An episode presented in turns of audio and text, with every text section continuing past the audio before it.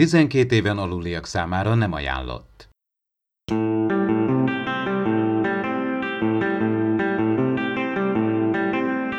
Ez itt az Impulzus Podcast, az űrszekerek Star Trek tematikus epizód kibeszélője. A fedélzeten Csaba, Attila és Dave.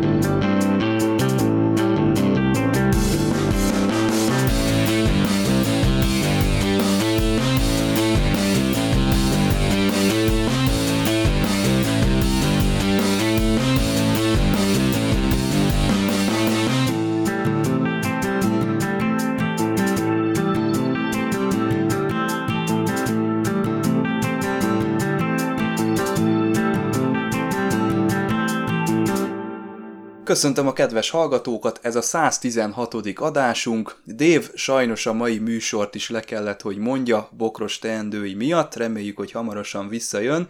Cserébe viszont egy elég ütős csapatot hoztunk nektek ma itt össze, hiszen egyrészt itt van velünk Ketlin, szervusz, újra üdvözlünk az Impulzusban. Sziasztok! Aki nem ismerné őt, ő ugye a Vacsaholics blog egyik alappillére, cosplayer, sorozatokban, mozifilmekben, videójátékokban egyaránt otthon van, egyfajta geek mindenes, illetve itt van velünk Szélesi Sándor, szervusz Sanyi. Sziasztok, üdvözlök mindenkit! Skifi és fantazi író, hát veled is beszélgettünk már, úgyhogy mindketten egyfajta ilyen rutinos, impulzus vendégszereplők vagytok, és természetesen itt van velem Attila is, állandó műsorvezető társam, szervusz Attila! Sziasztok! Ha már így a vendégszereplőkről beszéltem, akkor nektek ki a kedvenc ilyen visszatérő Star Trek alakotok, ilyen Guldukátra gondolok, meg esetleg Georgiou, van nektek olyan, akit mindig vártok, hogy nem főszereplő, de visszatérjen? Hát Major Barrett, de az sajnos már nem lehet, úgyhogy Michelle jó, azzal vele találtál nagyon. Tulajdonképpen sorozatja válogatja, hogy ki az, akit szerettem így visszanézni. Hát mondjuk az egyik az mondjuk Barkley, hadnagy csetlése, botlása, ami mondjuk nekem ilyen tetszett, meg mondjuk egyértelműen Garak.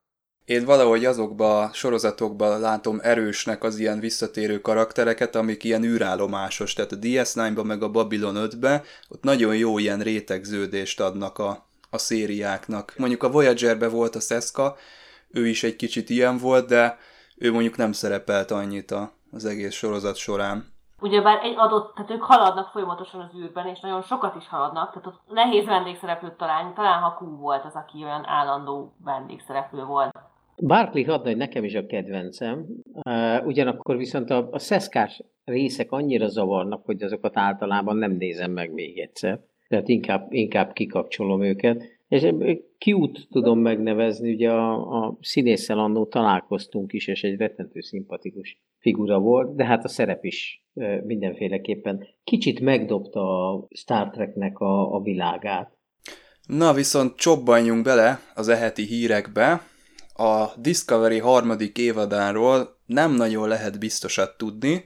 Hetekkel ezelőtt jött egy rövid teaser, amiben azt írták, hogy hamarosan jön, ez a harmadik évad, ugye Burnham egy lobogó zászló mellett állt, de persze fölbukkantak azok a plegykák, illetve különböző hírforrások lehozták, hogy hát erre még többet kell várni, és azért én akkor rögtön elgondolkodtam, hogy vajon mire kell még várni, mert a forgatások befejeződtek, és én nem nagyon tudtam akkor még elképzelni olyan utómunkát, amit mondjuk home office-ban nem lehet csinálni. Aztán jött ez a Jeff Russo hír, hogy ő azért komponálgat home office-ban, de azért a nagy zenekarral nem tud ő rendesen találkozni, meg nem tud a lovak közé csapni, és akkor realizáltam, hogy hát tényleg így nem nagyon lesz zene, hogyha ez a helyzet tovább tart, de mondjatok még nekem esetleg olyan utómunkát, ami miatt ez a, ez a Discovery jövője bizonytalan lehet, illetve ti hogy látjátok ezt a kérdést?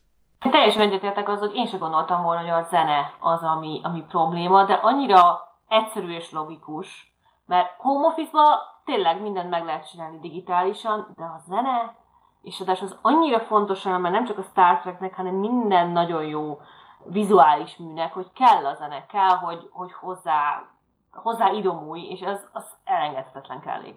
Elméletileg a zenét is meg lehet csinálni home office-ban, csak valami iszonyatosan nagy meló, a hangsávokat egymásra pakolni, fölvenni külön, tehát szerintem azt is meg lehet oldani. Ha nagyon akarnák, akkor, akkor meg tudnák tenni. Valószínűleg más oka is van a, a csúszásnak, nem csak a, a zenekari munkálatoknak a nehézsége. Hát igen, én úgy képzelem el, hogy azért a Jeff Russo biztos támaszkodna az adott ö, teremnek az akusztikai tulajdonságaira is, meg minden.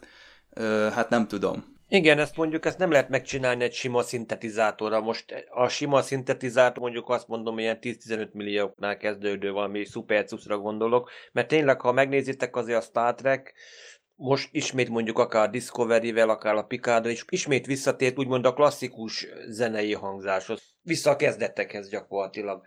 Hát esetleg még valami most digitális munkában, hát igen, ezzel egyetértek Ketlin, hogy manapság már tényleg olyan gépek vannak, hogy nem kell azért bemennünk külön, hogy valamit megcsináljunk, vagy esetleg valamit újra akarnának, valami jelentet forgatni, mert esetleg nem úgy sikerült mégis, csak most meg már nem lehet, mert gond van, mert általában azt szokod, hogy menet közben is valami változik, valami a koncepció, vagy hopp, még ezt tegyük bele, vagy ezt vegyük ki, tehát ez ennyi dolog lehet még szerintem.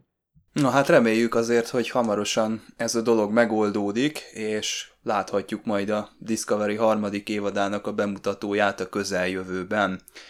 Sándor, mi itt az adás előtt már beszélgettünk azért egy pár percet, és kiderült, hogy mindketten nézzük a Devs című sorozatot az HBO-n, amiben Elizon Pill is szerepel innen a Picard szériából. Te már egy résszel előrébb jársz, mint én, az Elizon Pill az valami hasonlót játszik egyébként itt is, mint a, mint a Picard sorozatban. Sándor, neked hogy tetszik eddig a, ez a széria?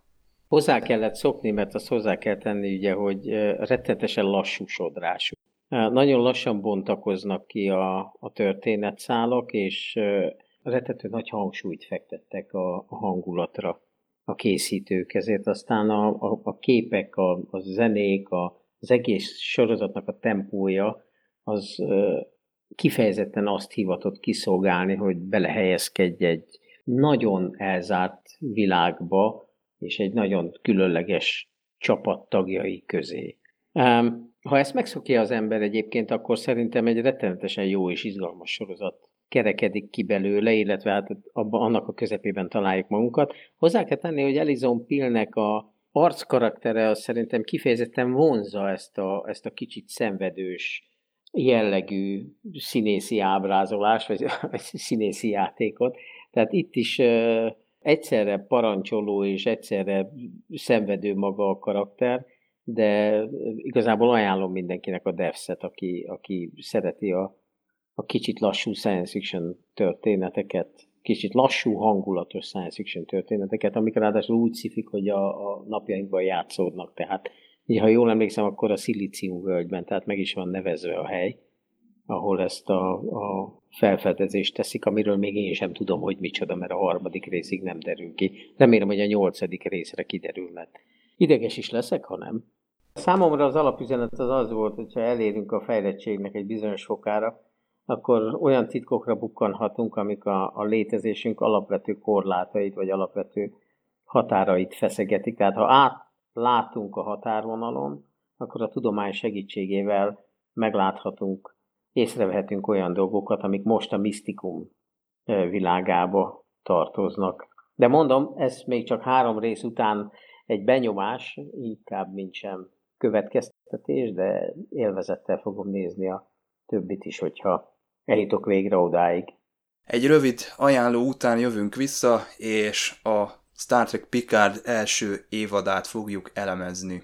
Az Impulzus Podcast pillanatokon belül folytatódik. De előbb csatold be az öveket és lépj be hozzánk a Parallaxisba. A két hetente új podcasttel jelentkező szórakoztató ismeretterjesztő kibeszélőben a legfrissebb tudományos és fantasztikus események mellett a science fiction filmek, sorozatok és könyvek hátterét vizsgálják, emellett pedig a filmvásznon és a képernyőkön megjelenő technológiák tudományos megalapozottságát feszegetik a Tudományos Újságíró Klubja és a Tudományos Ismeretterjesztő Társulat által 2019-ben a Juhari Zsuzsanna díj külön díjával jutalmazott blog podcastjének műsorvezetői. A Tilos Rádióban hallható sokolébresztő testvérműsorának epizódjaiért kattints a tudomány és fantasztikum.hu tudomány oldalra.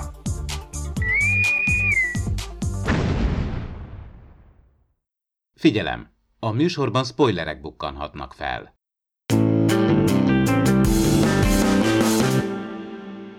Újra itt vagyunk, műsorvezető társam Attila a mikrofon mögött, illetve vendégeink Ketlin és Szélesi Sándor.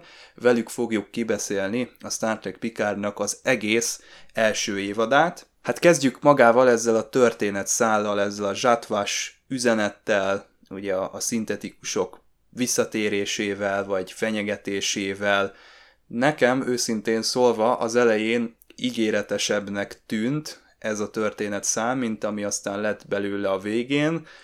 Nem nagyon tudom, hogy mire számítottam, valahol legbelül éreztem, hogy ebből is az lesz, hogy hát igen, itt, itt a, a szintetikus civilizációknak tele van a tökük az organikusokkal, és, és egy elkerülhetetlen szembenállás fog itt kibontakozni. Na de nektek mi volt erről az egészről a benyomásotok? Klisés vagy, vagy ez ebben a tálalásban jól sikerült szerintetek?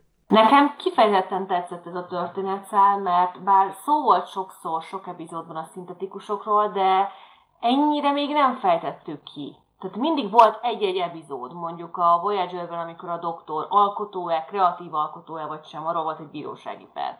Vagy hogy, hogy Data a tulajdona-e a föderációnak vagy sem. De hogy, hogy ilyen hosszan, hogy hogy éli meg egy szintetikus az, hogy ő ráébred arra, hogy szintetikus, mint mondjuk Szoji esetében, hogy, hogy ők ezt hogy élik meg, mint élőlények, mint, mint egyéniségek. Ez nekem kifejezetten tetszett a történetben, hogy, hogy erre most egy egész évadot, tíz epizódot szántunk, és, és eléggé körbejártuk a témát.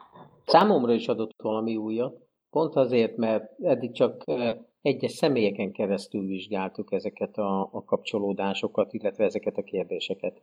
Most per pillanat ebben a sorozatban társadalmi szintre lett emelve a szintetikusoknak a kérdése. Tehát már nem csak egy szintetikusról, hanem egy egész, hát mondjam ezt, fajról beszélünk, és fajként gondolunk rájuk, illetve így tekintünk az ő szerepükre, az emberiség, illetve hát a civilizációban betöltött szerepükre.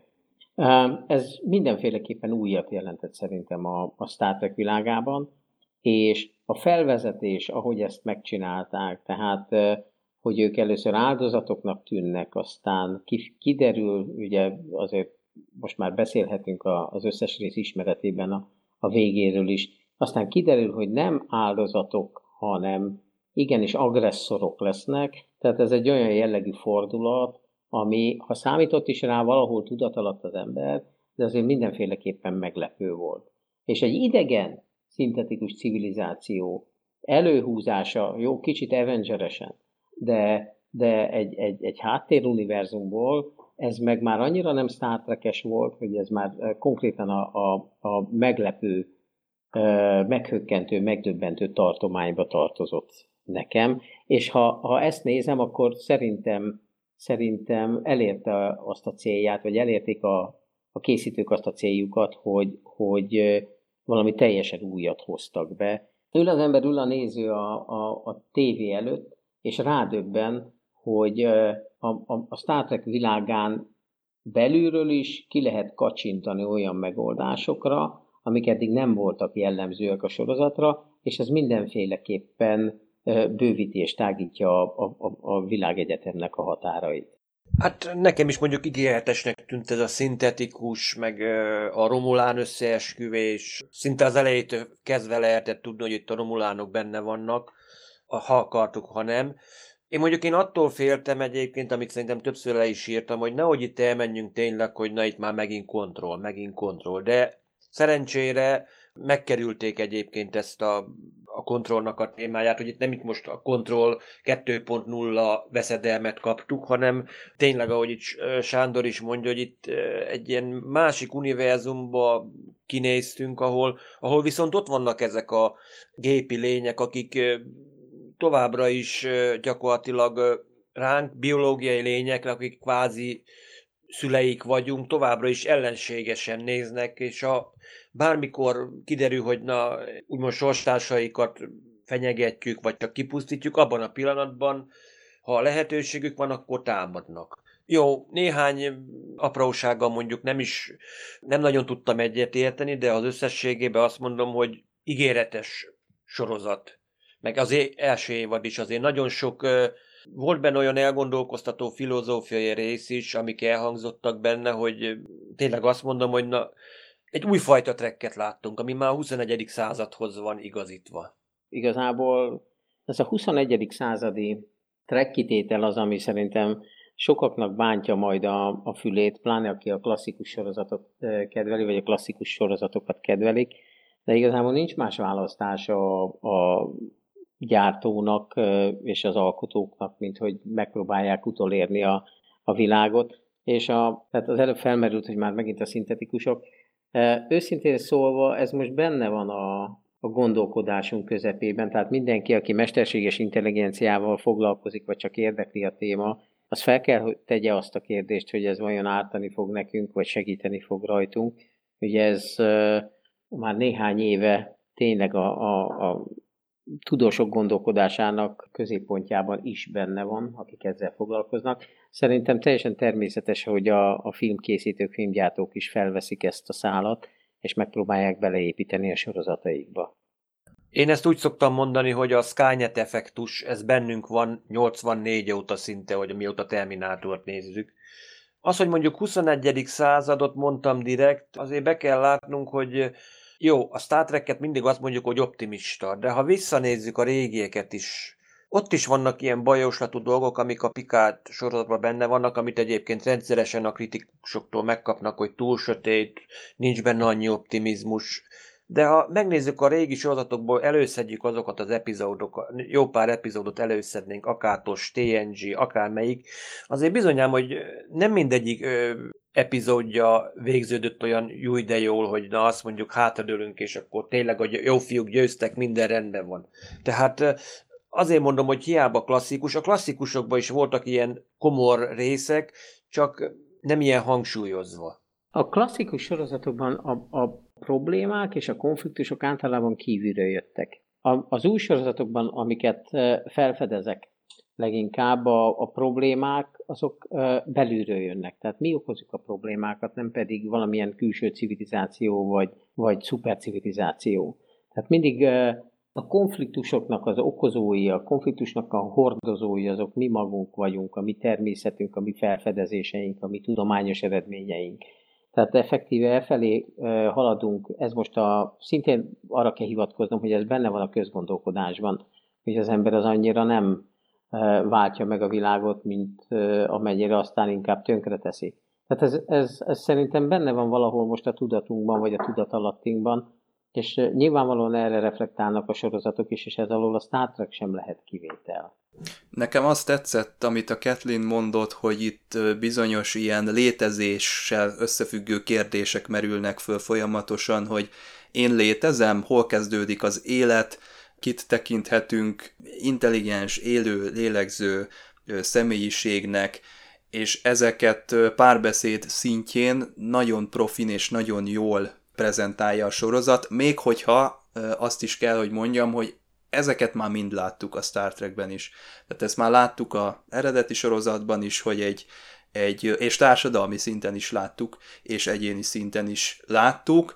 Ez nem probléma, mert újszerűen tudja például ez a Picard, olyan ügyes párbeszédek vannak, hogy, hogy ez, ez tényleg újszerűen hat a nézőnek, viszont az itt az alapvető probléma, hogyha én most elmesélem nektek, Képzeljétek el, van egy összeesküvés, és akkor annak az a vége, hogy vannak ilyen szintetikusok ott a háttérben, egy szuperhatalom, és az lesz a, a, az egésznek a, a következménye, hogy haladunk előre, hogy szintetikusok versus organikusok. Most ezt valakinek így elmesélem, akkor így ott fejéhez csap, hogy úristen, ez a... Tehát erről szól a sorozat, és ez így elmondva tényleg nem egy, nem egy jó, és itt szerintem az a kulcsa az egésznek, hogy a részletekben kell keresni ennek a sorozatnak a, a szépségeit és a mondani valóját. A, a nagy egészt tekintve szerintem kimondhatjuk, hogy nem valami ügyes, tehát tényleg Skynet effektus, az Attila ezt két szóban tök jól összefoglalta, ennél többről nincs szó. Viszont ez minden történetre igaz, hogy le lehet annyira bontani, vagy le lehet annyira pár mondatra szűkíteni, hogy az egész klisének hat, elcsépeltnek és tucatszor előttnek. Tehát ebből a szempontból ezt, ezt többször elmondhatjuk. Ezt elmondhatjuk a Lilo Stitchre, ezt elmondhatjuk a Wally-ra, ezt elmondhatjuk bármelyik új Terminátor filmre, ugyanúgy ebből a szempontból. Tehát a, az egésznek a megvalósítása, ahogy mondtad is, hogy a, a részletek, a, a nagy kép nézése, sőt nekem kifejezetten tetszett, mert eddig a régi történetekben főleg epizódikusan gondolkodtunk, most viszont egy egész évad, amíg kibontakoznak a történetek. Nem csak jó, van egy dupla epizódunk, egyetlen még egy harmadik epizódunk, hogy átvigyük a történetet, nem, most volt egy teljes tíz epizódunk, hogy végignézzünk mindent, ami ehhez kapcsolódik. Pont a Terminátorral kapcsolatban jut nekem eszembe újra és újra, hogy mennyire egy erős gondolat volt a Terminátor a halálosztó ahol ugye hát még az gyerek, vagy én még mondjuk az gyerekként láttam, és az az érzés, hogy, hogy egy olyan préda vagy, aki nem tudsz hova elbújni, és egy könyörtelen gép jön utánad, és, és meg akar ölni, a Terminátor, ez egy annyira erős gondolat volt, és még ott volt hozzá ez a, egy olyan jövőből jött, ahol az emberiség már bujkál, meg mit tudom én, és ez a mai napra olyan szinten lett apró pénzé téve, vagy annyira, annyira semmit nem jelent ma, ha megnézel egy Terminátor filmet, és kicsit ezt érzem az ilyen sztoriknál is, hogy tényleg nincs már olyan gondolat, ami, ami újszerű lehet, és egy olyan érzést ad át, amit eddig még nem éreztünk? De nagyon nehéz.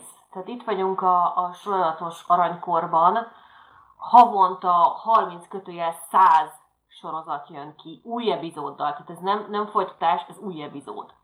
Olyan, olyan szinten termeljük az új történeteket, hogy, hogy óhatatlanul is annyiszor körbejárjuk a dolgokat szerintem, hogy ez viszont valóban egy probléma, hogy elcsépelté és agyonrágottá tesszük, és nehéz, nagyon nehéz egy teljesen új gondolatot bevinni. Egyetétek, Kathleen, és abban is, hogy teljesen nehéz a, a régi történeteket megújítani, viszont ez jelenti a lényegét a dolgoknak. Ha megnézzük, akkor nekem egyébként az előbb az jutott eszembe, hogy minden történetet tényleg le lehet egyszerűsíteni pár mondatra, és akkor elcsépeltnek tűnik. Tehát a, a, az Avatar és a, a Pocahontas közti hasonlóság biztos, hogy nem a véletlen műve, mégis ha valaki megnézi, a, beül a moziba az Avatarra, akkor nem azt fogja mondani, hogy jó, én ezt a történetet már láttam valahol. Vagy ha a, megnézi majd a folytatásait a, a, a filmnek valahol minden történetet láttunk már, minden sztorit hallottunk már. A megközelítések, a nézőpontok, a, a, a történetnek a, a, a felépítése az, ami újat adhat. És szerintem ebben a Pikár nagyon is jó volt. Én abszolút nem éreztem semmiféle párhuzamot, vagy semmiféle összehasonlítási alapját nem érzem annak, hogy a, a Terminátorral nekünk most párhuzamba kéne állítanunk az egy teljesen más történet volt, és oké, okay, rendben arról szólt, hogy átveszi a Skynet a, a, a hatalmat. Tulajdonképpen az egy posztapokaliptikus történet volt, uh, időutazással fűszerezve. A Pikárnak semmi köze nincsen hozzá. Ezzel együtt az én véleményem az, hogy nagyon jól eltalálták a, a, a sztorit, nagyon jól felépítették. Patrick Stewart zseniális benne, és az összes visszatérő szereplő és új szereplő is nagyon jó volt benne. Én határozottan élveztem minden egyes részét, és az egészet is élveztem, és nem tartottam csak azért elcsépeltnek a történetet, mert hogy arról szól, hogy most a, a mesterséges létformák, nehogy Isten, háborúzni akarnak, vagy elpusztítani szeretnék az emberiséget, vagy az emberi civilizációt. Na, Sándor, ha már a szereplőket említetted, akkor kezdjük el boncolgatni a karaktereket is. Szerintem menjünk úgy, hogy ilyen kisebb csoportokba próbáljuk meg őket így ö, betuszkolni. Például van nekünk egy legénységünk, mondjuk azt, hogy ennek az élén ott van a Picard, hát ha nem is kapitányként, vagy nem is ő teljesen a főnök, de azért mondhatjuk azt, hogy ő a mozgatórugója, itt a küldetésnek, és szerintem abban azért még a leghabzóbb szájú rajongók és a most bekapcsolódó nézők is egyetértenek, hogy az ő karaktere az nagyon jól sikerült és nagyon jól eltalált lett. Kivéve, ugye mi itt az impulzusban, talán egyetértésben ö, azt leszögeztük, hogy nekünk az ötödik epizódban nem nagyon tetszett, amikor azt a francia bűnözőt játszotta, ott inkább a Patrick Stewartot láttuk majomkodni, mint magát a Picardot, de végső soron nem volt annyira életveszélyes, tehát mondhatjuk azt, hogy jó, hát ez már egy 90 éves ember, megváltozott, ez már nem az, aki, aki régen volt, talán még, még ez is beleférhet, még hogyha ez nekünk ott abban a pillanatban egy kicsit le is lógott a, a képernyőről. Na de ti mit gondoltok magáról, Picardról? Nekem nagyon tetszett, hogy ezúttal egy, egy megtört kapitányt vagy admirálist láttunk. Láttuk őt, őt élete csúcsán, ővé volt az Enterprise, ő, ő vitt mindent. És elvesztett mindent, kvázi egy pillanat alatt, mint hogyha tényleg kisúszott a lába alul a talaj, és utolsó kétségbeesésében mondta, hogy akkor beadja a felmondását, és elfogadták, miközben ott volt a, az élete, a szerelmet, ha, ha így vesszük, maga a flotta, maga a föderáció, a jó része, hogy, hogy összehozzuk az embereket, a fajokat, együtt közösen építünk, mennyire jók vagyunk együtt, és a szeme láttára hullott szét. És nekem ezért hiteles volt, hogy gyakorlatilag ő depressziós volt. Az alatt a tizenvalahány év alatt, amíg ő ott volt a borászatban, ő depressziós volt. Teljesen elvesztette a talajt, létezett, de nem élt. És pont azáltal, hogy, hogy megérkezett Dázs, fölrázta őt ebből a, ebből a mély depresszióból, és adott neki egy célt, amiben hihet, és nekem pont ezért tetszett, hogy kaptunk egy megtört embert, aki még egy utolsó szalmaszába megpróbál belekapaszkodni az életébe, és, és csak azért sem engedi el, mert ez maradt, nem maradt több. A jó a borászat persze szereti, hiszen, hiszen a családé, hiszen megfelelő, de, de nem a szíve vágya. És nekem különösen ezért tetszett Picard meg Patrick Stewart játéka, hogy ő emberi volt. Kiváló, minden csillagfototiszt kiváló, de ember. Néha hibáznak, néha isznak, néha káromkodnak, mert ők emberek. Kiváló csillagfototisztek, fantasztikus, hogy mit elérnek, de attól még ők emberek. Nem hibátlanok és nem tökéletesek. Sokkal emberibbek mostanság a, a Star Trek főszereplők, szereplők, mint, mint 10-15-20 évvel ezelőtt. Picardhoz meg csak annyit lehet hozzátenni, hogy Patrick Stewart egy zseniális színész. Szerintem nem lehet nem szeretni ebben a szerepben. A többi szerepében sem lehet nem szeretni, de, de a, a, a Picardban meg, meg minden egyes rezdülését is. Igazából még a, a, a franciás majomkodását is, ahogy, ahogy e, fogalmaztátok, e, még, én, én még azt is imádtam. Tehát hihetetlenül jó szórakoztam.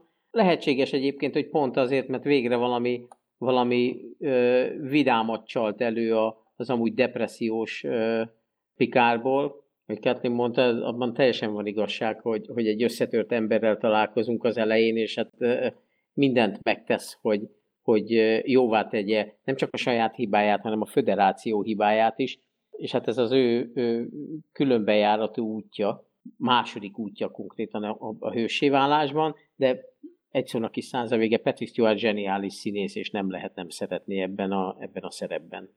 Picard tényleg tulajdonképpen itt az utolsó 15 évében gyakorlatilag saját magát leírta. Ő már szinte azt várta, hogy na kész, vége, megtettem, amit lehetett, de ez nem volt elég, tehát gyakorlatilag ő tényleg elásta magát itt a családi borászatba, és tényleg semmi nem érdekelt, és gyakorlatilag már csak a lassú leépülést várta.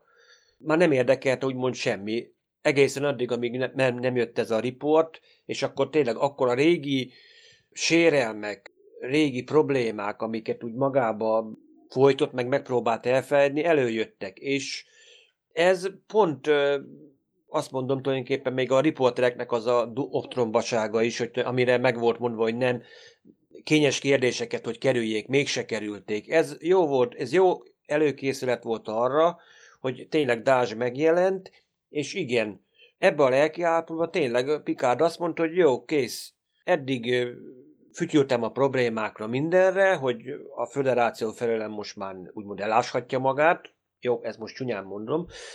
Lehet, hogy nem pont ezt gondolta, de most akkor jó, akkor most ezt viszont kiderítem, és ennyivel mondjuk tartozott tulajdonképpen Détának is, mert tulajdonképpen itt egy, Pikárnak egyfajta vezeklés, hogy tegyen valamit azért, hogy megmutassa, hogy Déta nem véletlenül áldozta fel magát helyette a, a szimitáron. Tehát tulajdonképpen neki ez egyfajta megváltás is tulajdonképpen ez úgymond utolsó küldetés, hogy igen, hogy akkor ezért tiszteleg Déta előtt, hogy ő számára, ő hiába, hiába egy gépezett data, de neki nem volt az. Akkor is, hogyha nem vallotta be, hogy igen, nem csak tiszt volt, meg egy gép, hanem számára egy, egyfajta kvázi barát, meg tanítvány is szinte, mert nagyon sok mindent ő is tanított Détának, de ő is nagyon sok mindent tanult Déta révén, hiszen Déta egyfajta tükörkép volt, amiben meglátta azt, amit mi emberek nem látunk meg saját magunkról, hogy mert egyszerűen megszoktuk azokat a dolgokat, amiket látunk. És Pikárnak ez, ez hitotta fel benne, hogy na még egy utolsó körre menjünk. Ez az átváltozás egyébként Pikárnak, hogy tényleg az a megtolt öregemből, aki bottal ott jár, és gyakorlatilag már semmi nem érdekl egészen vissza. Nem mondom azt, hogy megfiatalodott, de az, hogy mivel újra volt célja, feladata, ez számára ez olyan volt, mintha tényleg újra élne. Ahogy Ketlin is mondta, hogy csak létezett, de nem élt ott a birtokon. Most ismét van célja, feladata és élete. Tegyük hozzá, hogy egy francia borászatot, vagy Franciaországban egy borászatot vinni nem az élet legalja. Tehát azért én éreztem egyfajta, éreztem egyfajta uh, buddhista megnyugváskeresést benne, inkább, mint, mint, mint ilyen teljes összetörtséget. Persze aztán, uh, aztán, ha az ember nem találja meg a megnyugvást a, a abban, amit csinál, akkor, akkor lehet elkeseredett, hát, hogy Csak arról van szó, hogy nem az ő útja. Tehát nem, nem arról van szó, hogy ez egy nyomorúságos élet, és sokan szeretnénk úgy élni, csak az nem a Picard, aki ott senyved. ez igaz. Picardnak egyébként megvannak ezek a eddig és ne tovább pillanatai, mint az Esztergályos Ceciliának is, de nem tudom, emlékeztek-e a Kapcsolatfelvétel című filmben, amikor kiborul a Picard, még mondja is a Alfred Woodardnak, hogy érzelmileg tovább fejlődtünk már mi emberek, és akkor arra azt mondja a vendégszereplő, hogy micsoda, ez bullshit az egész. És mintha egy kicsit uh, így gondolkodtak volna ennek a sorozatnak az írói is, hogy igen, ilyen jelenetek kellenek nekünk, ahol emberiek a, a karakterek, és számomra tényleg ez, ezek viszik előre a, a sorozatot, a karakter interakciók, például a Pikárnak és a Raffinak a, a viszonya. Egy pár mondat jutott csak rá, de nagyon-nagyon jól meg van írva, és számomra nagyon jól működött, vagy a Riosnak a karaktere. Az a baj, hogy tehát az, ami kiváltotta ezeket a karakteri interakciókat, az meg, az meg számomra fájdalmas. Tehát abban jobb nem bele gondolni, hogy lát valahol a, a, az óparancsnok egy, egy víziót egy kietlen bolygón, aztán egy év sem telik el, és fölküzdi magát a, a parancsnokságban, aztán elindul egy, egy, egy valami összeesküvés, aminek az lesz az eredménye, hogy a Mars kolóniák megsemmisülnek, ez szóra se érdemes szerintem, ez egy szükséges mozgatórugó, de ez nekem valójában, és örülök neki, hogy a, a sorozatban erre fektették a nagyobb hangsúlyt, az viszi előre számomra, és azt teszi érdekessé, az, azt teszi, hogy a karakterek között milyen párbeszédek, milyen szituációk fognak lejátszódni, és itt megint, megint nekem az a véleményem, hogy a kis, kis részletekben nagyon erős, a, a nagy egészben meg, meg nagyon nem. Még érdekes, amit mondtál itt óval kapcsolatban, de honnan vezet, hogy egy év volt, amíg fölküzdötte magát? Tehát én nem emlékszem, hogy lett volna intervallum. Rafi, Rafi mondta, hogy valószínűleg 30-40 évvel ezelőtt ő elkezdte magát bedolgozni, mint félig vulkáni, félig romulán a csillagflottába. Tehát igen, igen, igen. én se gondolom ezt. Igen, de az egyik részben meg azt láttuk, hogy 14 évvel korábban, tehát ez volt kiírva, nézi azt a víziót, de és ezt a... mondtam, Dave, hogy... Eh, Dave? Bocsánat, Na. Dave szegény. De bocsánat, csak tudod, mondtam, hogy valószínűleg ez szerintem ez viszont egy csúnya írói baki, mert ugye mindig az van kiírva, hogy 15 évvel korábban... Igen, hát én erre alapoztam, csak... Én, én, meg, én meg arra alapozom, hogy szépen a számolást elrontották, hogy gyönyörűen. Én inkább, én inkább azt mondanám, hogy 16 éve, mert azért egy ilyen szintetikusok átprogramozása, hogy meg plusz még akkor programozzuk át ugyebár ott a meteor elhárító rendszert a Marsnak, hogy utána szépen gyakorlatilag belobbantsuk a légkört, ez nem 5 perc alatt tudjuk meg. Hát ezt meg kell igen, szervezni. Tehát igen, igen. Én azt mondom, hogy egy évvel legalább előtte el kell kezdeni szervezni. Tehát ez, ez viszont ez a készítőknek a baklövése. Ez, Ezzel Szerintem ezt, ezt elfogadjuk. Mert én, ezt, én azt számolgattam, mert mondom, ez így nem stimmel sehogy se. Hát azt mondom, mondjuk egy blitzkrieget is nem két perc alatt csapott össze mondjuk Manstein, vagy a, akármelyik hadvezetés. Tehát azt, azt komolyan arra oda kell készülni, és, és akkor még nem beszélve arról, hogy bármikor jöhet valami várt, váratlan. Tehát kell B-terv, C-terv, sőt, még D-terv is. Én nem látom ennyire tragikusnak a dolgot. Én úgy azt vallom, hogy minden sorozat, minden, minden film, de a könyvek is, azok lehetnek uh, jók, azok lehetnek szerethetőek, sikeresek, amelyek karakterekre épülnek. Hogyha a, a, a szereplőid nem élnek, hogyha a szereplőidet nem tudod szeretni, és ez most furán fog hangzani, de ha egy Hannibal Lechtert nem tudsz elfogadni, vagy, vagy szeretni, nem érdekel a sorsa, nem tudod követni, akkor igazából az a, az a műalkotás, az, az, az keveset ér. Tehát a nyitott kapukat döngetsz azzal, hogy a, a, a karakterek azok a legfontosabbak, mert persze, hogy nem, mindig a karakterek a legfontosabbak. A történetet viszont én nem érzem annyira tragikusnak, a történet felépítését, a, a, az egésznek a, az előhozását. Szerintem, szerintem nagyon jól megoldották dramaturgiailag is, részről részre, a, a különböző célok, a, tényleg, e, ha azt nézzük, most ugye az előbb erről beszéltünk, ez egy, ez egy, ez egy loser csapat. Őszintén szólva, csupa olyan emberből áll, akinek az élete összeomlott. Ugye, mert Rafinak összeomlott, nagyon jó volt a háttértörténete, amit csak megvillantottak ugye a fiával való kapcsolatával. Tehát mindenki, mindenki valahol elhagyta az élete értelmét a háta mögött, vagy éppen egy olyan szituációból keveredett elő, ami után nem tudott tisztességesen fölállni. Tehát egy loser csapat elindul megmenteni nem csak egy fajt, hanem lényegében az egész föderációt is. Ez valóban lehet kárhoztatni, hogy a, a, a ráadásul, hogy a sztori nem eredeti, de szerintem teljesen felesleges. Hát én mondjuk nem loser csapatnak mondanám, hanem még egy esélycsapat. Na láthattuk, hogy mi történt. Ez a Raffit is tulajdonképpen, hogy mivel Picard lemondását elfogadták, tulajdonképpen magával rántotta Rafinak is a karrierje kettébe tört, Riosnak is tudjuk, hogy kettébe tört. Agnesnek is tulajdonképpen ketté tört, ez a szintetikusok betiltásával, ha nagyon jól megnézzük. Tehát tulajdonképpen itt tényleg itt nagyon, nem nagyon tudunk mutatni olyan embert most itt a karakterek között, akiknek a, ez a marsi támadás egyáltalán nem okozott bármilyen problémát. Akárkit. Na most tényleg ők ehhez képest azért mégis mégis képesek arra, hajlandók megpróbálni azt, jó, mondjuk például Rios az persze pénzért húzolja őket, tehát erről, ez érdekes módon azért a végén ott nem volt semmi, hogy na Rios ott benyújtja a számlát Pikárnak, hogy na főnök eddig ennyivel tartozunk, hanem hogy na mi a parancsa admirális, tehát most ilyen spoiler, de ehhez képest azért ők legalább tenni akarnak azért valamit. Ha már megtörtént a baj, akkor legalább próbáljuk meg kijavítani, vagy legalábbis leleplezni ezt a dolgot, hogy most mi történt. Jó, mondjuk Dást, Dásnak a testvét akarták megkeresni, hát meg, meg megtaláltak sok mindent, és azért sok minden kiderült, hogy mi történt 15 évvel korábban. Való igaz, bocsánatot kérek, rossz szót használtam, nem loser csapat, hanem tényleg tehát összeroppant és megkeseredett embereknek a csapata. Csak ez kicsit hosszabb lett volna kimondani, de, de, de tényleg így gondoltam, nem, nem, nem, nem a loser szónak a, a, a általános értelmében állt össze így ez a csapat. Ha már itt bedobtátok a Dr. Agnes Gyurátit, akkor rákérdeznék, hogy ti mit szóltok hozzá, mert ő volt az egyik olyan karakter, akivel nehezen birkózott meg a, a nézőközönség.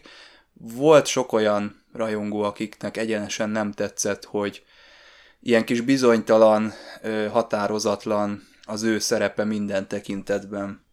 Szerintem teljesen jó volt. Ő, ő a szintetikusoknak szentelte az életét, a, a gyakorlatilag egy, gép mögül dolgozva, egy teljesen önálló világot, vagy önálló lényeket létrehozva, nem, nem hiszem, hogy bármilyen negatívum lett volna a karakterében. Az egy dolog, hogy én a színésznőt nem igazán szeretem. Ügyes, csak valamiért nem kedvelem.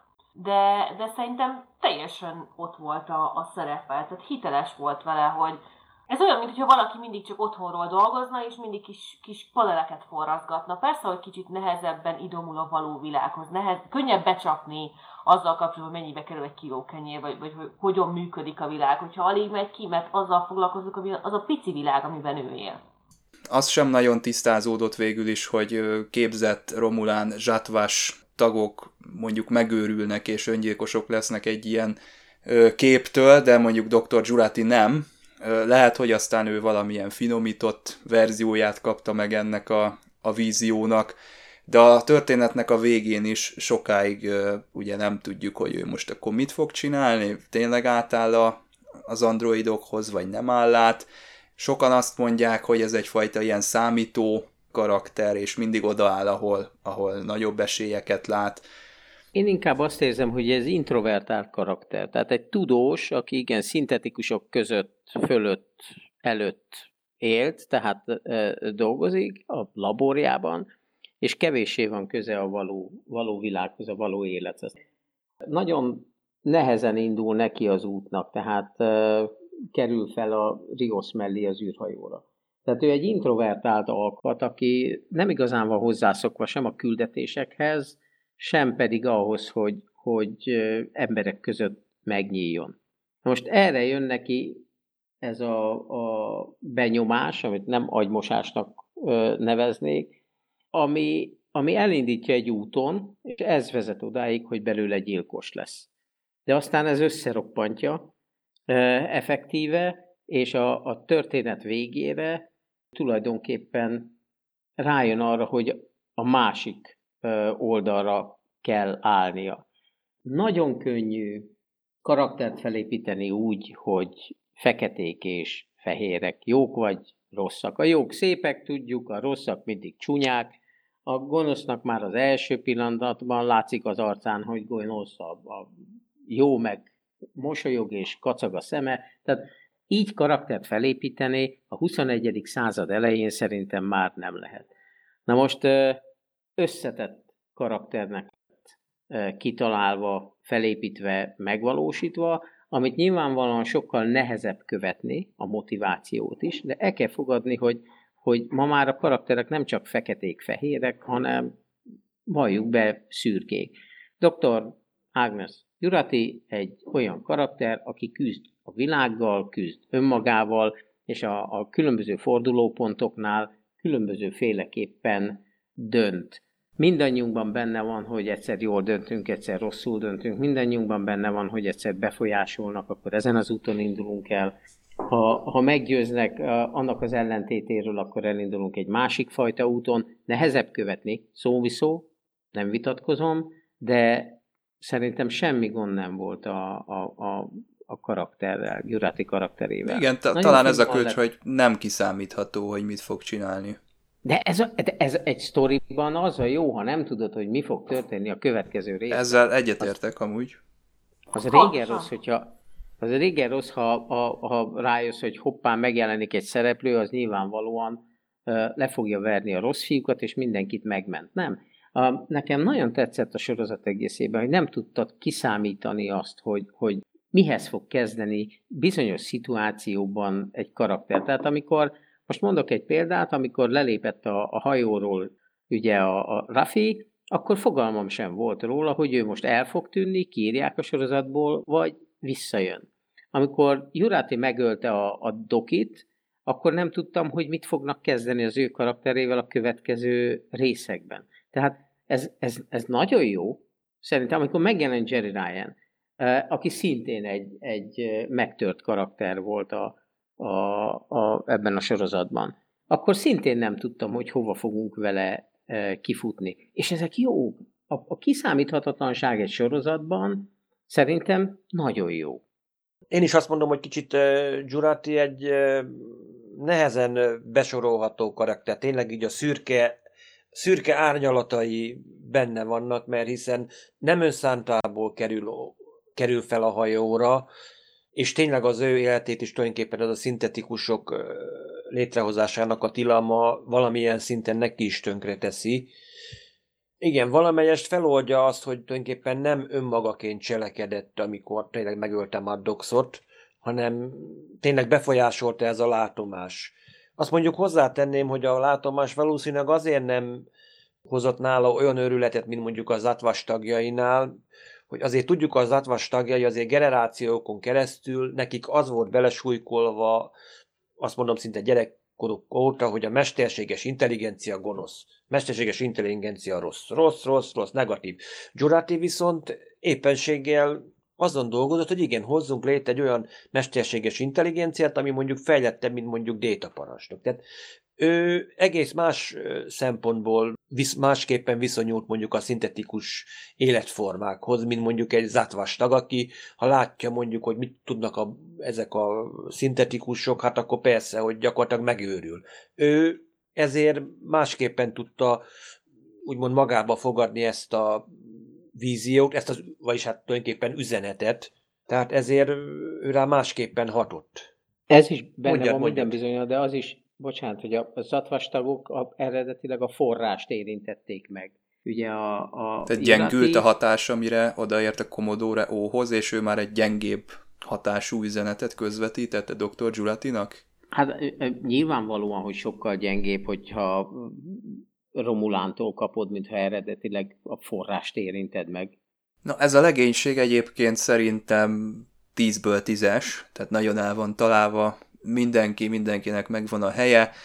Rios az számomra abszolút csúcs, volt is külön egy epizód neki, nyomozott a Raffi, hogy hogyan rakja össze az ő múltját, a Raffi is tökéletes számomra, Soji is, Elnornál van egy olyan, hogy szerintem ott kicsit kevés volt a műsoridő a, a Picard és a, az Elnor, ez a fajta mentor és pártfogolt kapcsolatnak a felépítésére, talán majd a második évadban. Kicsit többet kapunk belőle, de alapvetően ebből sincs baj, és szerintem ez egy, ez a, mit is szokott mondani ez a fiú, choose to live, ez, ez egy tök jó szállóigévé vált, meg ez egy tök jó duma, nyilván ő itt a harcos karakter, abszolút szerintem ez a, ez a legénység, ez így tuti, ahogy van. Hát én sose hittem volna, hogy meg tudok szeretni egy Romulánt, mert őszintén nagyon-nagyon nem kedvelem őket, és ha lehetőségem volt, mindig túlléptem rajtuk. De Elnor nagyon el van találva, és, és az egész, egész millió, amit kiépítettek hozzá, a, a nővéreknek, a, a bölcsessége, a tanításait, szerintem, szerintem zseniális És igen, jó lett volna még egy pár epizód, ahol őt látjuk Pikárdal, vagy, vagy ennek a, ennek a hátterét, ennek a Romulán világnak a hátterét, amikor nem bezárkóznak, meg mindenki gyűlölnek, meg teljesen paranoiások, hanem nyílt szívűek, bölcsek, tisztességesek. Ez olyan jó lett volna még belenézni egy kicsit.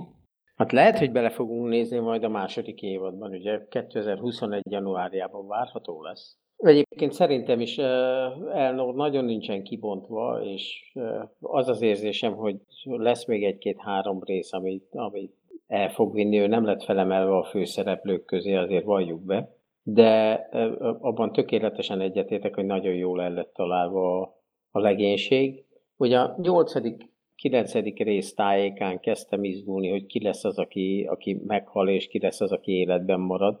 Ugye, mert azért mostanság eléggé merészen kezelik a főszereplőknek a, a kiiktatását a, a sorozatokban, tehát kicsit lelkiismeretlenebbek lettek a, a forgatókönyvírók, amikor arról van szó, hogy a karakterek túléljenek-e, vagy ne éljenek túl, de hál' Istennek, hál' Istennek nem kellett lemondani senkiről. Nekem mondjuk Elnorral kapcsolatban egyrészt én mindig úgy éreztem, hogy Picard egy ilyen soha nem volt gyermeket lát tulajdonképpen, mint hogy soha nem volt fiaként kezelte addig, amíg egyáltalán meg nem történt a marsi támadás, mert gyakorlatilag úgy jelent meg tényleg, mint egy szerető apa vagy nagyappa tulajdonképpen az unokájához, hogy na, mit hoztál, hogy ajándékot hozott neki a három testőrt, vívni tanította mindent, tehát Sőt, még azt is megkockáztatnám, hogy tényleg ott Elnor egyfajta pótléka volt Détának Pikát számára, hogy na végre van valaki, akivel törődhet, aki mondjuk úgy néz fel rá, hogy nem a kapitányt nézi, nem a rang, rangláttán vágja magát vigyázba, hogy amiatt a tisztelt, hanem hogy önmagáért kedveli, és tényleg ez a Quat Milat csapat, ez is megmutatta, hogy tulajdonképpen Romulán kútra mennyire színes. Én sem annyira, inkább a Romulán haditechnikát szeretem mindig úgy megnézni, az, az érdekel legtöbbször, de itt tényleg itt azt mutatja, hogy tényleg egy, ez a kultúra közben olyan hajtásokat hozott, amelyek ányalják azért azt a képet, amit látunk róluk. Hogy most ez most, hogy mennyire saját kultúrájuk, vagy pedig esetleg úgymond a zurák, a logika előtti vulkáni kultúrának egy továbbfejlődése, én ezen is töprengtem, mert azért lássuk be, egy Aquat Milat, ez a nőkből álló harcos csoport, ami tulajdonképpen a lehetetlen és a, tulajdonképpen az eleve reménytelen küldetésekre szakosodott, azért mondjuk egy, egy logikus társadalomban veszett ügy mellé nem állnak, nem logikus. Tehát érdekes, hogy ez tényleg, ha jobban kifejtették volna mondjuk egy második év, vagy valamikor jobban meglátnánk ezt a Romulán kultúrának azt a rejtett részét, amit, amit nem láthattunk, hát én azt mondanám, hogy ez, ezt a szálakat, ezeket folytatni kellene, hogy lássunk még többet, hogy mi minden veszett el tulajdonképpen a szupernova robbanáskor. És tényleg így Elnor, jó, nagyon keveset láttunk belőle, és többnyire általában az, hogy vagy a kardját húzza elő, vagy pedig éppen vitatkozik Pikárdal, de azt mondom, tényleg, egy, tényleg én is azt mondom, hogy az első szimpatikus Romulán számomra is. Ugye itt van az óparancsnok, meg a Narek és a Narissa, ők a, talán Attila te mondtad itt a Pikát sorozatnak a Lannister fivérei, és hát ide fölírtam egy olyat is, hogy Sutra, de hát ő talán nem olyan hangsúlyos, nagyon jól játszotta egyébként az Isabionnes, azt a nézést, meg azt az arcot, meg azt az egészet, ahogy a Sutrát megjelenítette, de keveset szerepelt, meg talán nem, nem volt annyira hangsúlyos, de amennyit volt, az nekem nagyon tetszett. Nekem a Narek és a Narissa az, az vitte itt az egészet, kettejük közül inkább a Narek, nagyon eltalálták, szintén pár mondatban. Sikerült megalapozni, hogy ő a család fekete báránya, mik a motivációi, összejön a Szodzsival, miért jön össze, miért érdekli, ez szuperul meg volt oldva, és, és tetszett az egész. Hát aki itt számomra tényleges fekete bárány az antagonisták között az az ó parancsnok, talán nem volt elég műsoridő, talán másokok vezettek ide, de kidolgozatlan maradt szegény, már csak egy, egy Romulán hajónak az élén tudta a fináléban a tipikus gonosz szavait fröcsögni egy, egy pár snitten belül, de nem jutott neki sajnos nagy szerep. Hát nekem érdekes volt Narek abból a szempontból, hogy én a Picard előtt fejeztem be közvetlenül a Star Trek Discovery második évadát, és másnak is feltűnt, hogy pont úgy néz ki, mint Spock. Már most ez a divat. Tényleg. Ezek a hegyes fülűek most szakállassak, ilyen hipster kinézetűek. Igen, ez régen, régen csak tényleg a Terrán birodalomban volt a vulkániaknál szakáldivat, de ezek szerint itt most így vált, változik egyébként a hegyes fülőeknél, hogy most már ők is megkedvelik a szakált. Ez, ez nekem is mondjuk feltűnt, hogy hát na egyszer volt egy szakállas vulkáni, most megkapunk egy szakállas romulán fiatalembert, hát tényleg itt, vagy a fodrászoknál nem volt olló, vagy nem tudom, hogy az most hiányzik a borotva, hát tényleg ezek, ilyen, ilyen hülye ötletek jutottak eszembe. Nekem mondjuk azért is tetszett pont a szakál, mert az évad végére összeállt, hogy tényleg ő a fekete bárány, és gyakorlatilag csak neki volt szakálla a romulánok. Tehát tényleg olyan volt, mint hogy fizikailag is megpróbálna elkülönülni valamennyire. Hogy, hogy nem csak a lelke meg az agya érzi, hogy, hogy valamit nem stimmel. Tehát itt, itt nem pontosan úgy van ennek a dolgok, ahogy kéne, és ezt ő is érzi, de nem tudja meghatározni, de, de közben elkezd növeszteni egy szakát, ami, ami ilyen egyrészt maga, mint egy védőréteg, de másrészt egy elkülönülés, hogy én nem vagyok olyanok, mint ti. Én nem vagyok olyan. Számomra ő nem volt fekete bárány. A nővére volt az, aki, aki, aki a gonosz volt. Számomra ő, ő egy, egy szenvedő karakter hát volt szintén, mint, persze, mint de az összes többi. Az, amit a, a szülei és a Narissa csinált, az volt a norma, és a Narek ezzel szemben cselekedett, tehát ilyen értelemben volt ő fekete bárány, nem, a, nem az általános erkölcsi meg morális iránytű szerint, hanem ő ebből a közegből ő lógott ki. És ezt ki is mondja az utolsó epizódban, hogy ő a fekete bárány a családban, nem a szülei és a nővére mellett, és a rokonok mellett, hogy ő a fekete bárány, és mindig is annak érezte magát, ezt konkrétan kimondja. Ezek szerint a romulánoknál is léteznek bárányok, oké, okay, ezt, ezt, ezt eddig nem... Helyes fülű bárányok. Realizáltam. Másrészt meg, ez most egy, nem tudom, lényeges kérdésnek annyira ugyan nem tűnik, de ha egy gonosz célokkal rendelkező családban, családból te kilógsz, akkor a család áll fekete bárányokból, és te vagy a fehér bárány a fekete bárányok között. Hát ez igaz egyébként. Csak hogy tisztá, tisztázzuk Narek szerepét, hogy milyen színe van tulajdonképpen a sorozatban. Én egyébként kedveltem a figurát. Ez attól függ, hogy mi a norma és mit lát. Hogy ha egész életében azt látja, hogy ő az egyetlen, aki kiló, akkor ő a fekete bárány, mert az, aki kiló. Nem azt jelenti, hogy ő jó vagy rossz, hanem ő kilóg. Hát ez már ilyen erkölcsi relativizmus, mert ugye a romulánoknál más a normarendszer, tehát az ő normarendszerük szerint ő a fekete Így van. bárány. Így van. Tényleg, tulajdonképpen így Nareknek a szakálláról az jutott eszembe, hogy tényleg ez, mint régen a western filmeknél volt az az alapszabály, hogy ugye a, a jók ugyebár fehér kalapot viseltek, a fekete kalapot meg ugye mindig a gonosz viselte. Mondjuk nekem is egy hirtelen a szakáról ez jutott eszembe. Nekem a szakáról még a Riker is eszembe jut, és akkor egyébként nézhetjük a visszatérőket is. Riker, Troy, Hetes és Déta. Ha a hetesnek szakálla lett volna, az meglepett volna.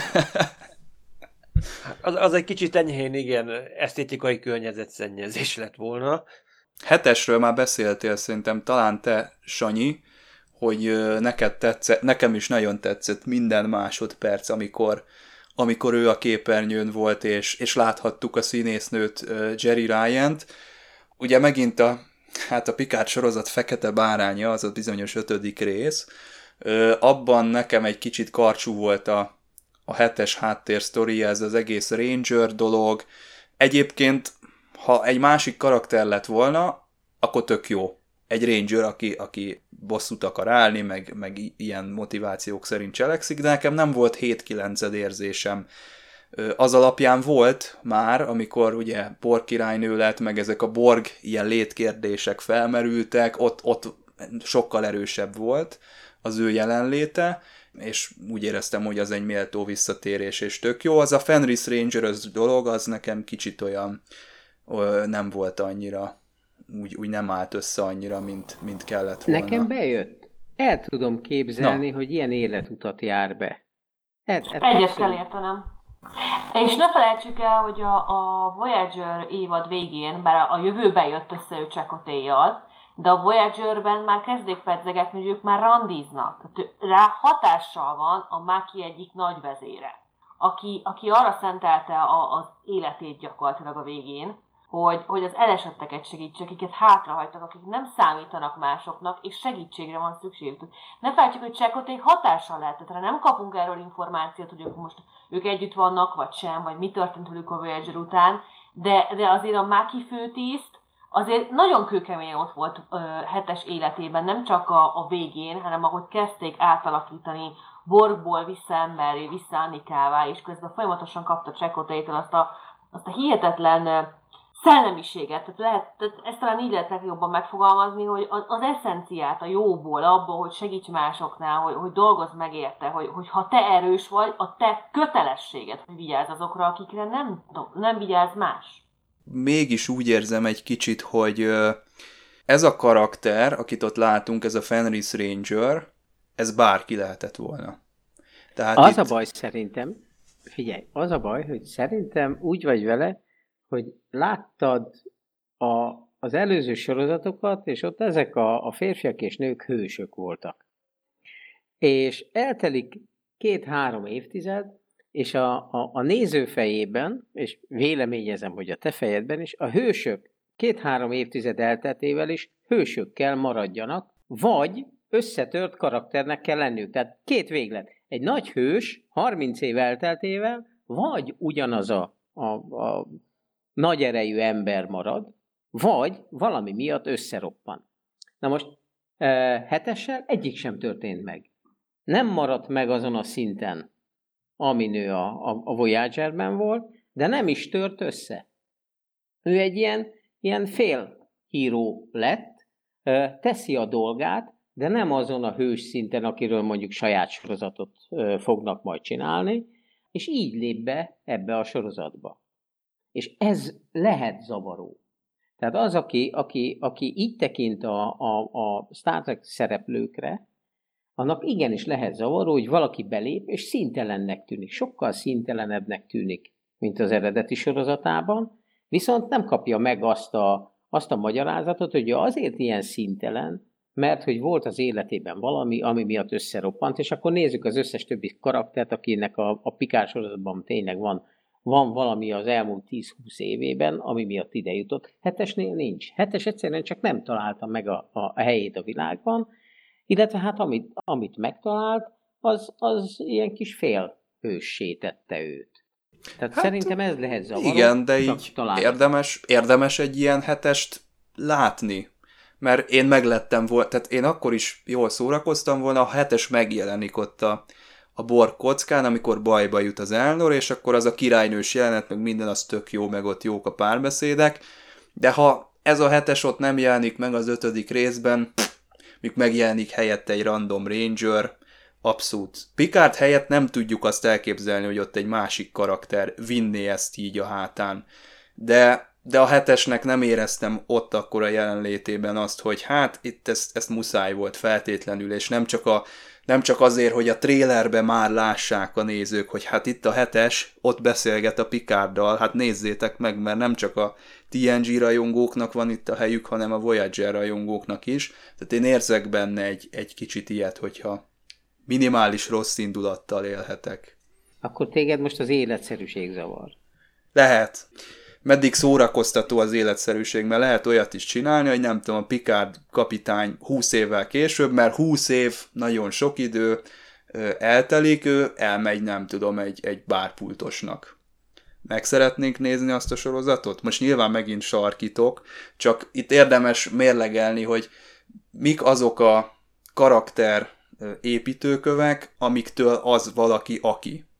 De és, ez a sorozat nem hetestről szól. Tehát most sarkít a, a felvetésed. Persze egy bár, bár, bárpultos pikárt nem néznénk meg, de ez a sorozat, ez egyrészt nem a bárpultos pikárról szól, kettő, nem a Ranger De egyébként szóba jött egy hetes spin-off, lehet, hogy csak plegyka, sőt, száz százalék, hogy csak plegyka, de pont egy ilyen, egy ilyen Ranger hetes spin-off is tervbe lehet. Hát ha azt nézzük, hogy nagyon nagy a valószínűség annak, hogy a Pike kapitányféle csapat mondjuk ilyen rajongói nyomásra vagy akaratra akár megvalósulhat. Én ebben is látok esélyt, hogyha ez tetszik a nézőknek, és nem én vagyok egyedül, aki, aki itt ezt fikázza, ezt a fajta pozíciót, akkor egy ilyen is lehet akár a jövőben.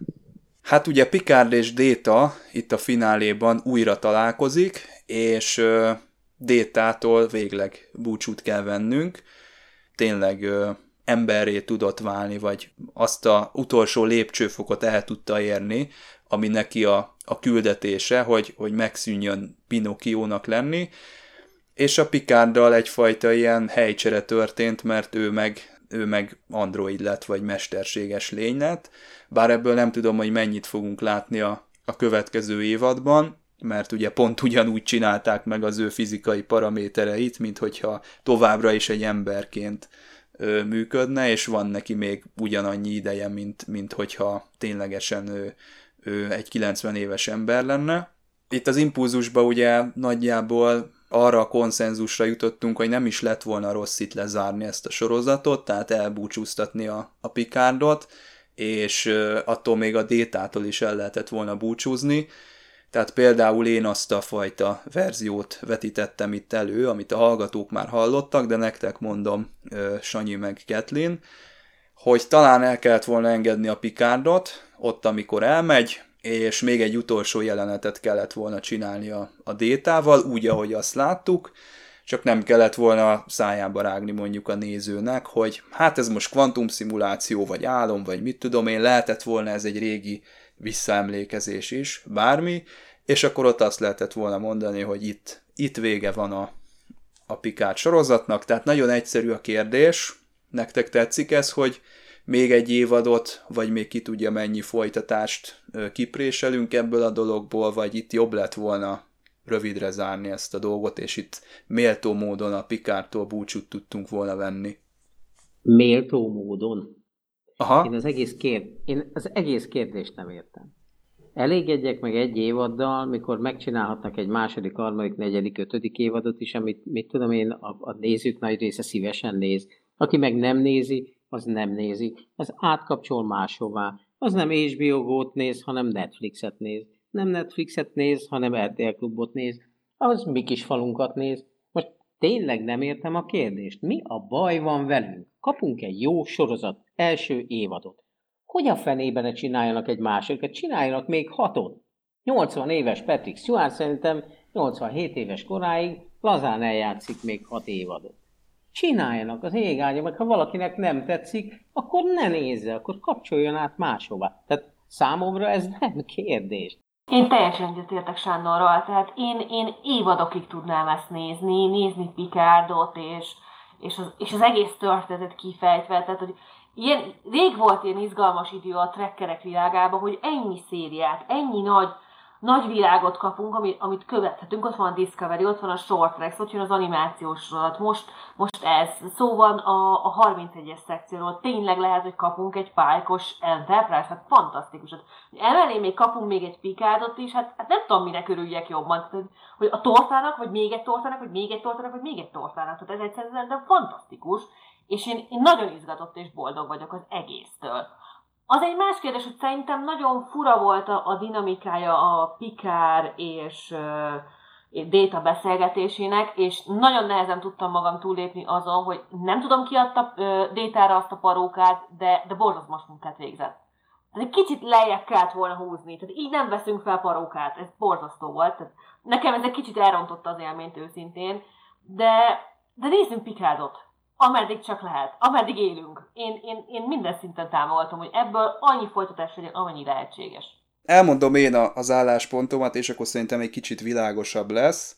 Tehát hogyha most mondjuk meghalt volna a Picard, és úgy lett volna vége, ahogy, akkor én annak is nagyon örültem volna, tehát én azt, azt el tudtam volna fogadni.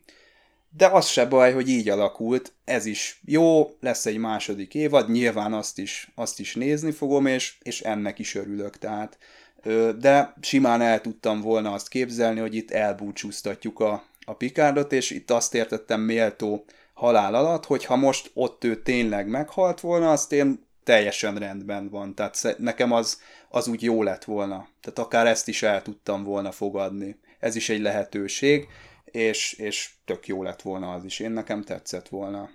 Egyébként ezzel teljesen egyet tudok érteni, és őszintén nézve az egész évadot, tehát én egybetoltam le az egészet, tehát én nem epizódonként, végig az volt az érzés, hogy a végén meghal Pikár. Tehát szerintem ez volt az eredeti terv, csak változott a, a rajongói hozzáállás, a készítői hozzáállás, és úgy voltak, hogy ne öljük meg ne, ne legyen csak egy évadunk, igenis bontsuk ki ezt jobban. Tehát ebből a szempontból jogos, amit mondasz, mert egyszerre, én azt értem, hogy egyszerre kalapoznak mindkét irányba, hogy jó most megöljük, jó most itt marad, jó most megöljük, jó, jó most itt marad. Például a pályadban konkrétan ez a, ez a agylebenyi probléma, ez szerintem ekte arra szólt, hogy semmi baj, felmutatjuk a pisztolyt, a végén elsütjük. Nem vagyok én biztos abban, hogy átírták a végét, és nem így tervezték eredetileg. Szerintem előbb-utóbb egyébként úgy is ki fog derülni, egy-két éven belül megjönnek azok a produceri, vagy, vagy szereplői, vagy akármilyen nyilatkozatok a neten, amik ezt erre fényderítenek, de én, én nem merném százszázalékosan azt kijelenteni, hogy, hogy meg akarták ölni, és a, a rajongói elvárásoknak, vagy hát a, a tetszésindex miatt megváltoztatták a végét. Tehát ezt, ezt én, én, én nem merném a, a, a fejemet tenni rá. Másrészt viszont én javíthatatlan optimista vagyok, tehát nem szeretem azokat a sorozatokat, ahol a kedvenc főszereplőmet megölik a végén. Ez ez a méltó módon hal meg kitétel, ez engem bosszant, mert ha én végignézek egy, egy kalandfilmet, vagy egy, egy kaland science fiction sorozatot, akkor nekem ne öljék meg a végén a kedvenc szereplőmet, jó? Hogyha ha, ha, ha azért ülök le, hogy szórakozzak, a, a végén ne rontsák el az én örömöm. De ez csak a, a, a saját kistílű hozzáállásom a, a, a főszereplőköz, meg azokhoz a szereplőköz, akiket szeretek. Ne halljanak már meg teljesen fölöslegesen.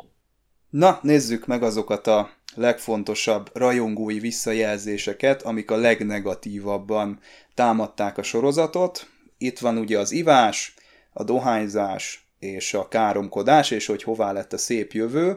Én megmondom őszintén, hogy nekem fel sem tűnt a káromkodás például. Annyira szervesen hozzátartozott a karaktereknek az önkifejezéséhez, hogy amikor káromkodtak, akkor őket nem hallottam káromkodni, hanem egy, egy teljesen magától értetődő beszélgetés volt ott csak, és csak utólag, amikor visszaolvastam, hogy júj, hát ott volt valami fuck, meg volt valami nem tudom mi, akkor jöttem rá, hogy hát tényleg ott biztos, biztos csúnyán beszéltek, de nekem ez nem, nem volt kiábrándító, vagy nem, nem volt probléma ezzel számomra.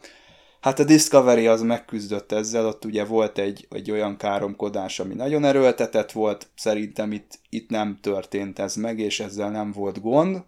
Az ivás és a dohányzás sem tűnt föl nekem így a, a sorozatnak a nézése közben, tehát szervesen hozzátartozik szerintem például a Rioshoz, hogy hát rágyújt egy szivarra, mert ő egy ilyen pilóta, vagy egy ilyen kapitánya a hajónak, hogy ő ott elszivarozgat, és eszembe nem jutott, hogy úristen, most ő dohányzik a 24. században, most mi lesz? Az ivás, hát az ugyanolyan függőség, mint bármi más. Ugye a Raffi egy, egy függő karakter, megint csak szervesen hozzá tartozik a, a, az életéhez az, hogy, hogy ezzel a szerrel él. Hát én csak egyet tudok vele érteni, tehát szerintem annyira jó volt benne ennek a háromnak a használata, az írói részben a káromkodás, hogy fel se tűnt. Mert, mert nyomatékosabbá tette azt, amit kimondtak, a, a, ami, a hatás, ami érte őket. Tehát teljesen egyet tudok veled érteni tényleg azért, amikor ott hajgálja például Nerek a hajót kavicsokkal, és akkor tényleg Rafi is ott beszól neki, hát tényleg néha kellenek az ilyen erős kifejezések is, mert azért jó, 24. század mindenben azért néha nekünk is azért kiszalad a szánkon egy erősebb kifejezés, mert annak pont ott a helye.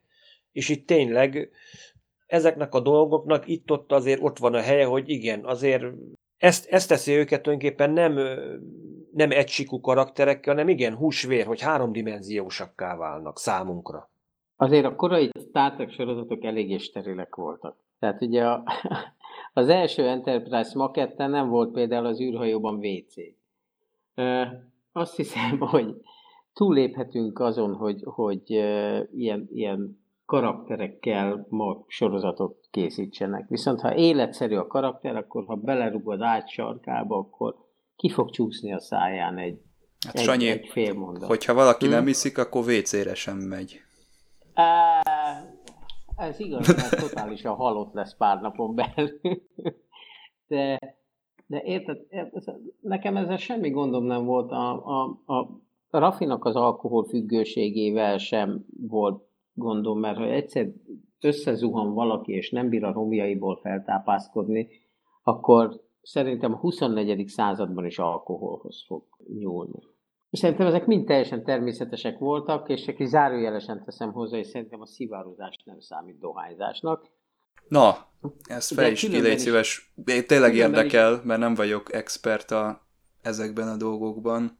A, figyelj, a, a szivarozás az egy létformához tartozik hozzá.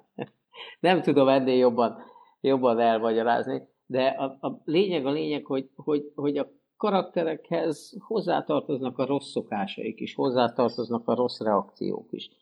Igazából ezzel nekem semmi problémám nem volt. És e, azért valljuk be, ezt még mindig visszafogottabban kezelte a, a, a Star Trek Picard, mint, mint mondjuk más science fiction sorozatok e, kezelik.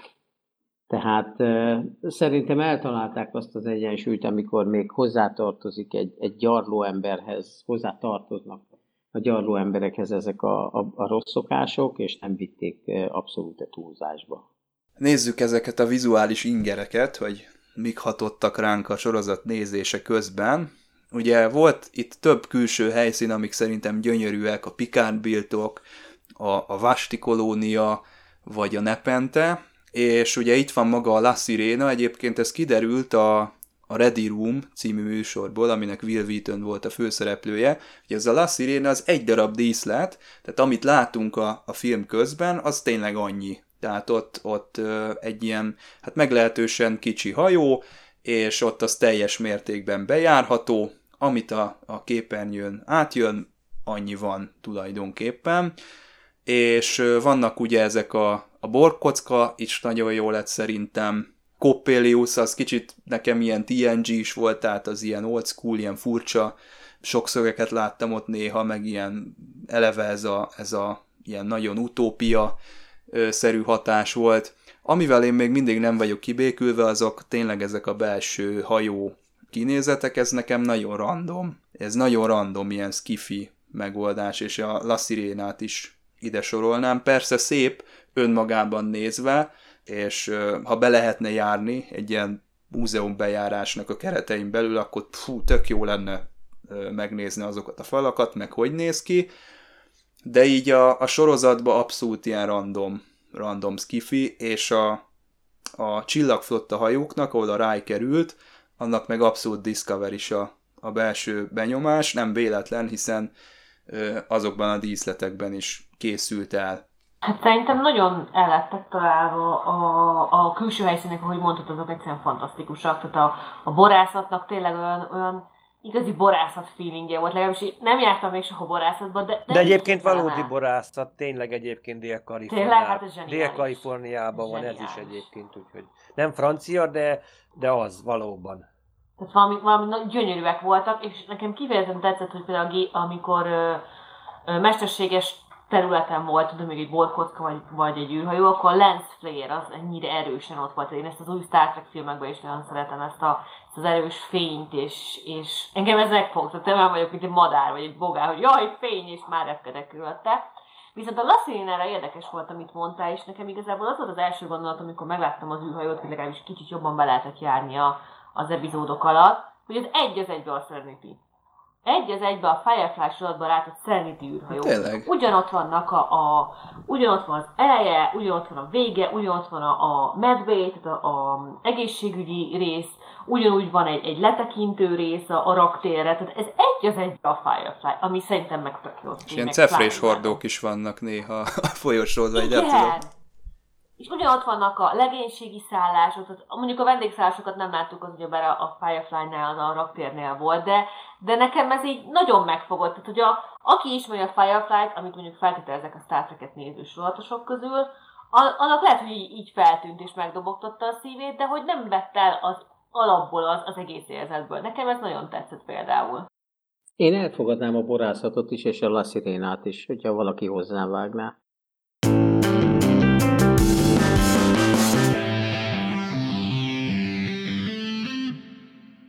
nekem minden vállalkozásomat felülmúlt a sorot, én el nem tudtam volna képzelni, hogy ebből hogy lesz ennyire jó széria, és és csak egyetlen egy kérdésem volt a tize, tizedik epizód után, hogy hol van a következő, de sajnos nem volt, tehát most egy kicsit várni kell. Egyszerűen az egésznek a, a zenéje, a főcíme, a, a, az, a, az a kis videóbetét az elején, amit mindig láthattuk, a, az, a, az egyszerűen szerintem fantasztikus volt az egésznek, hogy, hogy egyszer láttunk egy robotot és egy embert, az emberi szem, a, a biológia és a szintetikus, ahogy hozzákapcsolódik, a törött darabok, ahogy, ahogy kiesnek pikárba, és ahogy végén az egész újra összeáll egy, egy egyénné. Szerintem egyszerűen fantasztikus volt, és alig várom a folytatást. Engem is eltalált a sorozat, tehát, és nem csak a karakterek, és nem csak Patrick Stewart miatt. Egy, ugye én a Discovery-t is kedvelem.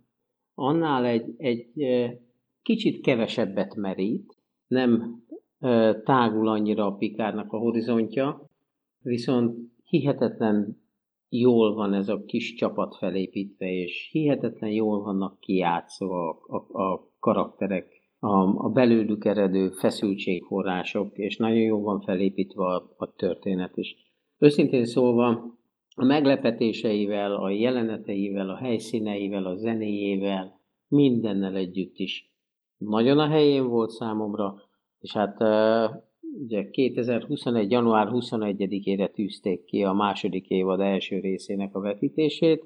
Ez valami brutális 9 hónap lesz. Sokkal szívesebben venném, ha már szeptembertől láthatnám a második évadot. Hát nekem is a várakozásaimnak megfelelt ez a sorozat, mert tényleg kaptunk egy Discovery után azt mondom egy sokkal jobb Star Trek sorozatot. Jó, néhány dologgal nem értettem egyet, amit nem értettem, ma se értek meg, de azt mondom, a maga a főcsapás irány jó. Jó volt a zene is, jó, volt, ahol mondjuk a zenét mondjuk nem azt tettem volna be, ott van például, amikor Troy és Soji beszélget, az alatt az a háttérzene, az nem tudom az valahogy nem illett oda. Más is ezt mondja egyébként, külföldi ismerős is. Az milyen zene volt? Ezt nem is figyeltem. Nem tudom, valami, valami nagyon halk, de valahogy nem illet oda. Nem tudnám neked megmagyarázni én se, de valahogy valami más zenét kellett volna beletenni. De egyébként maga a főszínzene, a közben a betétzenék, minden a jelenetekhez úgymond azt mondom, a látványvilág is, jó, mondjuk hiányoltam mondjuk mondjuk a Lassiriennek kicsit több, hogy nem, nem ezt a fajta átmegyünk tényleg ebbe a kéknek a különböző árnyalataiba, hogy nem voltak ezek a klasszikus tompa színek, de egyébként azt mondom a színészi játékkal, történettel is jó, a, mondjuk az ötödik epizódot kicsit én kihagytam volna, de egyefene benne maradt, most már így el kell fogadnom, de szerintem ez tényleg, ez megérdemli a folytatást. Hát a mai műsorban köszönöm szépen Ketlinnek és Szélesi Sándornak, hogy itt volt, és a kedves hallgatóknak pedig köszönöm szépen a figyelmet. Jövő héten visszajövünk. Sziasztok! Sziasztok! Hello! Sziasztok!